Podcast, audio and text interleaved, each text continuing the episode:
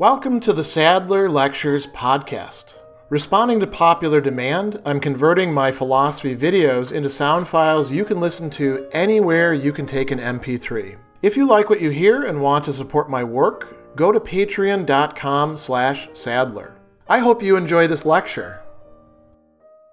Unsurprisingly, Miguel de Unamuno is going to refer to the tragic sense of life at a number of points in his work, Tragic Sense of Life, one would really expect him to. And if you're going to look for a definition of what tragic sense of life means, you're going to be a bit disappointed because he's not going to provide one to you. As a matter of fact, given his philosophy, he would be inconsistent were he try to provide some overarching, fit everything into a box characterization of that sort. Instead, he says that this entire work is a set of reflections and meditations upon the tragic sense of life. So he's approaching this in a way that requires us to go at it from a number of different perspectives and bring in a number of different thinkers.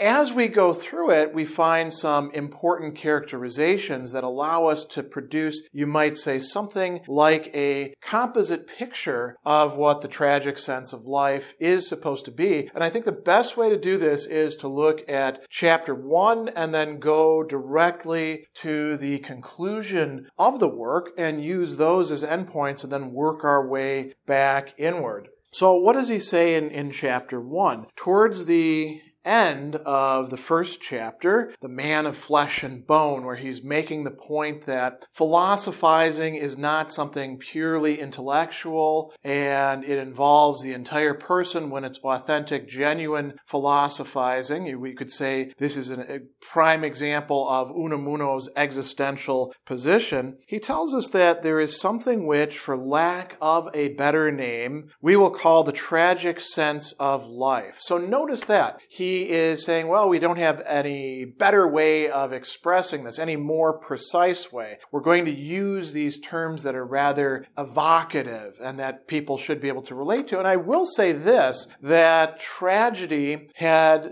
somewhat of a different sense for the educated reader of the early 1900s than it necessarily does for us today, where we've cheapened the word and used it to mean any sort of situation where somebody suffers some something or where some injustice has been done. Tragedy is a bit deeper than that. And so we want to keep that in mind. So he goes on and he says, it carries with itself a whole conception of life itself and of the universe. So the tragic sense of life is including ourselves, it's including the universe in which we find ourselves, often not one that we've chosen in large part, but in which we are fallen or thrown or however we want to put it, using whatever terminology. And of life, something that we experience, something that we bear within us, but we cannot completely cognize, we can approach through rationality, but also through willing, through sentiment, through relationships, through all of these things.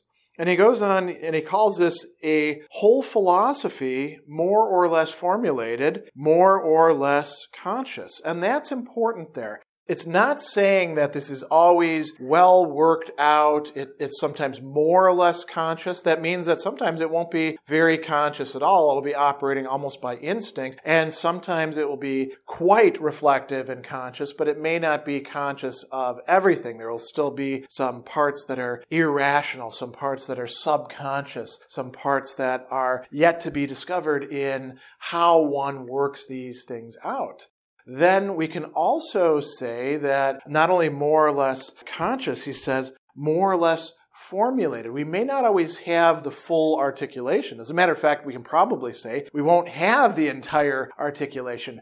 Finished philosophical systems or anything like them, whether they're political or social scientific or uh, you know other sorts of things, are probably going to leave something important out. So this is quite important. He also says that the sense may be possessed and is possessed not only by individual human beings, but by whole peoples. And he's going to talk about his fellow Spaniards, the Iberian, you, you might say, consciousness, because he's also going to talk about Portuguese in here, and he's, he's also going to talk about the Basques as well at certain points. So th- this may be possessed by whole peoples. And he says, this does not so much flow from ideas as determine them, even though afterwards it is manifest. These ideas react upon it and confirm it. So this tragic sense of life uses ideas. You could say it's in a dialectical relationship with ideas. Ideas allow it to articulate itself, but there's something more than just the ideas. And he also goes on and he says, sometimes it may originate in a chance illness.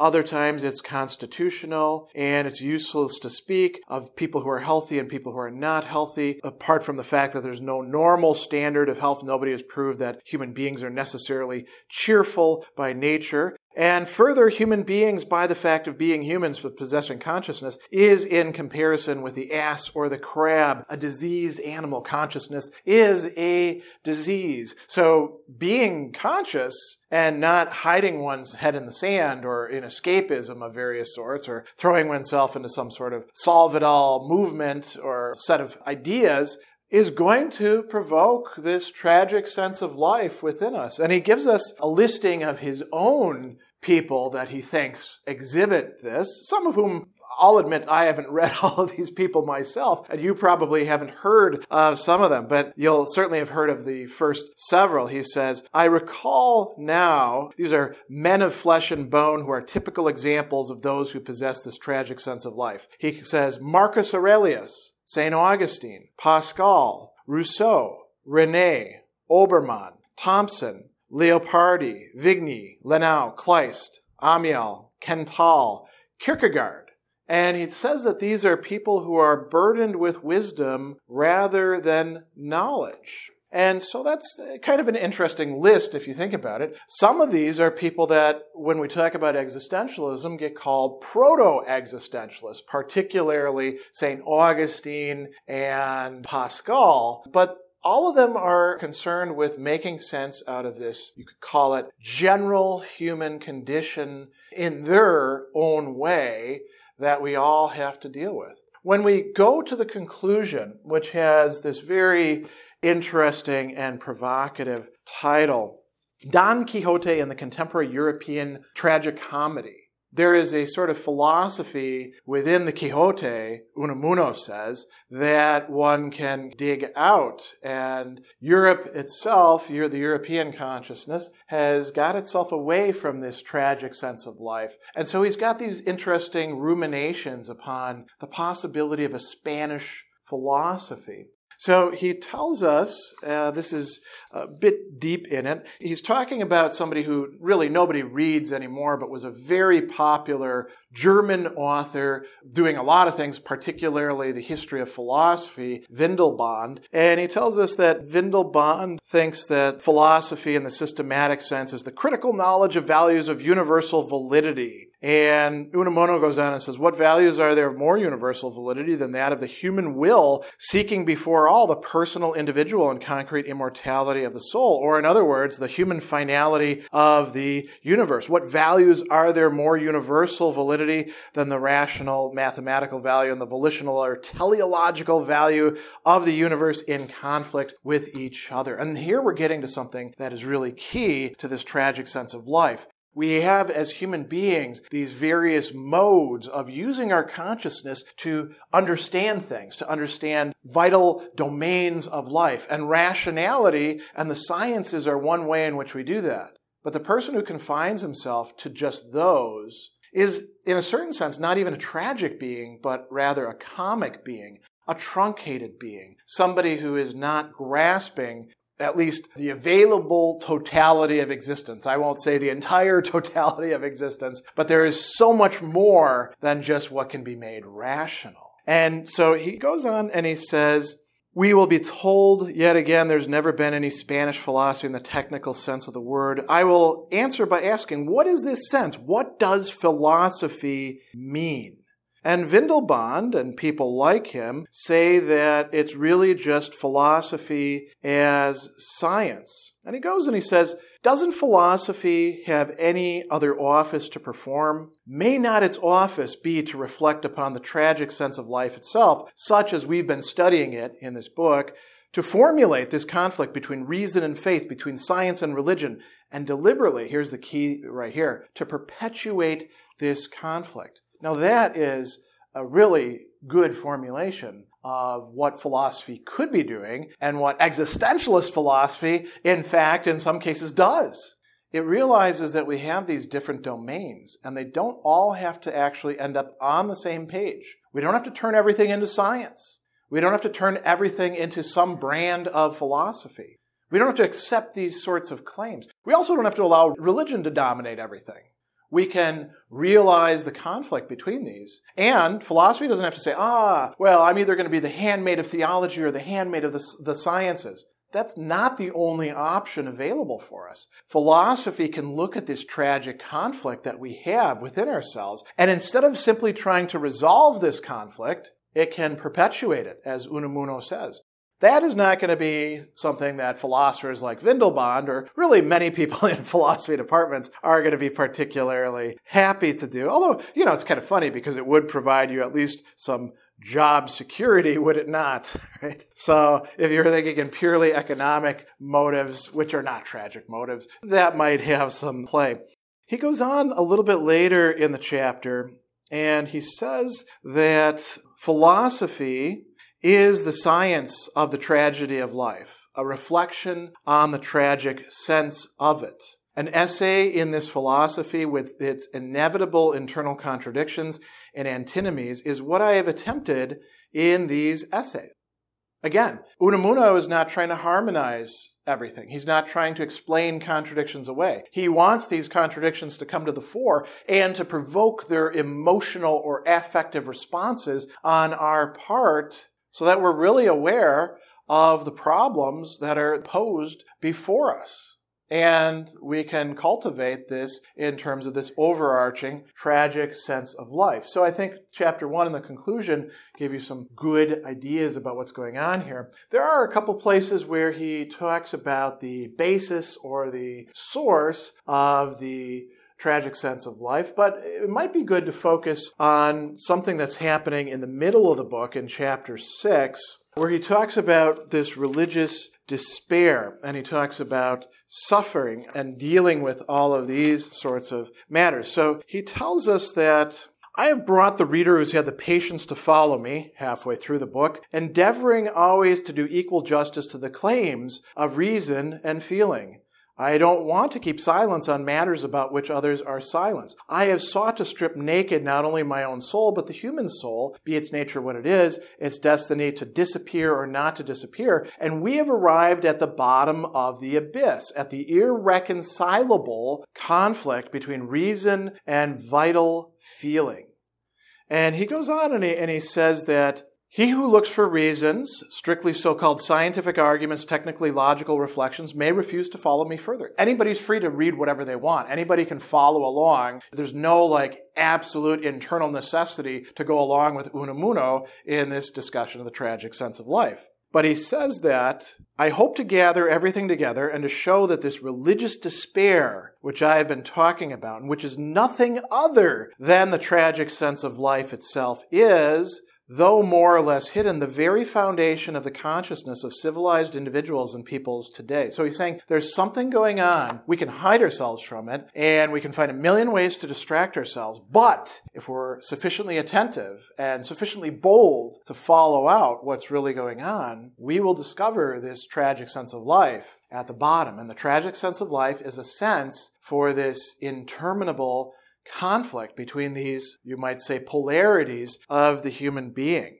He goes on and he says, of those individuals and those peoples who do not suffer from stupidity of intellect or stupidity of feeling. Notice that. Isn't that an interesting parallel there? Stupidity of intellect, an inability to use your intellect well, to follow things through to their very ends. But we can also have a stupidity of feeling, He's not just talking about emotional intelligence, by the way, here. He is talking about something that goes deeper than that recent psychological movement, which is useful itself in its own right and often best when it's drawing upon classic philosophy, as it does. A little bit of a digression there. So he says that this tragic sense is the spring of heroic achievements. Now, isn't that an interesting way to describe it? It's the spring of heroic achievements. Why? Because in order to do anything genuinely heroic, you don't have the, the whole thing laid out for you in advance with a nice checklist and everything in its place and a set of procedures that you just follow from point to point to point. You actually have to stake your own life. You actually have to commit yourself. You actually have to take choices that you'll take responsibility for and say, yes, I could be wrong about this, but I am going to go slay the Hydra or tackle whatever else has to be tackled. It's good to remember that one of Hercules' jobs, if we're talking about heroic, was cleaning out a terrible area full of manure. now, of course, he found a way to do that that was kind of crazy that isn't available for all of us. But this tragic sense of life leads us to be able to take on things that are, in some degree, beyond what we think we're capable of. It doesn't have to be heroism in the sense of saving entire peoples and nations. It could be heroism in terms of loving somebody who is largely unlovable and sticking with that and not doing so just out of a sense of resignation, right? But doing so out of a vast adventure that you're on. It could be all sorts of things. Don Quixote, who he talks about in the end, may be an emblem of this as well. Now, we should talk about this basis or source as well. In chapter 2, early on in the work, he is going to tell us that the basis of the tragic sense of life lies in the realization of a certain conflict. He says, living is one thing, knowing is another. As we shall see, perhaps there is such an opposition between the two. We may say that everything vital is anti-rational, not merely irrational, and that everything rational is anti-vital. And this is the basis of the tragic sense of life, this awareness of the conflict of things that cannot be completely assimilated to each other, but which attempt to. And then in chapter 9, he talks about this eternal anguish. And it's in the, the context of a discussion of suffering which is quite important. He tells us that. Uh, this is in the chapter on faith, hope, and charity. He says, Suffering is the substance of life and the root of personality. It is only suffering that makes us persons, and suffering is universal. Suffering is that which unites all us living beings together. That which we call will, what is it but suffering? And then he says, And suffering has degrees, according to the depth of its penetration. From the suffering that floats on the sea of appearances to the eternal anguish the source of the tragic sense of life, which seeks a habitation in the depths of the eternal and there awakens consolation from the physical suffering that contorts our bodies to religious anguish. So then he says anguish is something far deeper, more intimate, and more spiritual than just suffering. What is he talking about there? Well, our response to this conflict between, we could say, reason and life, or between the objects of religion and the objects of science, or the activities, this conflict within us is not just purely individual. It's not about taking the, the person who's suffering and then adjusting them to society, the way that ego psychology wanted to do in, early in the, the last century. No, it's about realizing that this is the human condition. And we can hide this from ourselves, or we can actually do justice to it within ourselves. And that is the source of this thing that he calls the tragic sense of life. This entire book is devoted to providing insights into this tragic sense of life and leading us to be able to more clearly cognize it. As I mentioned before, he doesn't provide definitions, but I think that these characterizations might be quite helpful as you're approaching Unamuno's great work. Special thanks to all of my Patreon supporters for making this podcast possible. You can find me on Twitter at Philosopher70, on YouTube at the Gregory B. Sadler channel, and on Facebook on the Gregory B. Sadler page. Once again, to support my work, go to patreon.com slash sadler. Above all, keep studying these great philosophical works.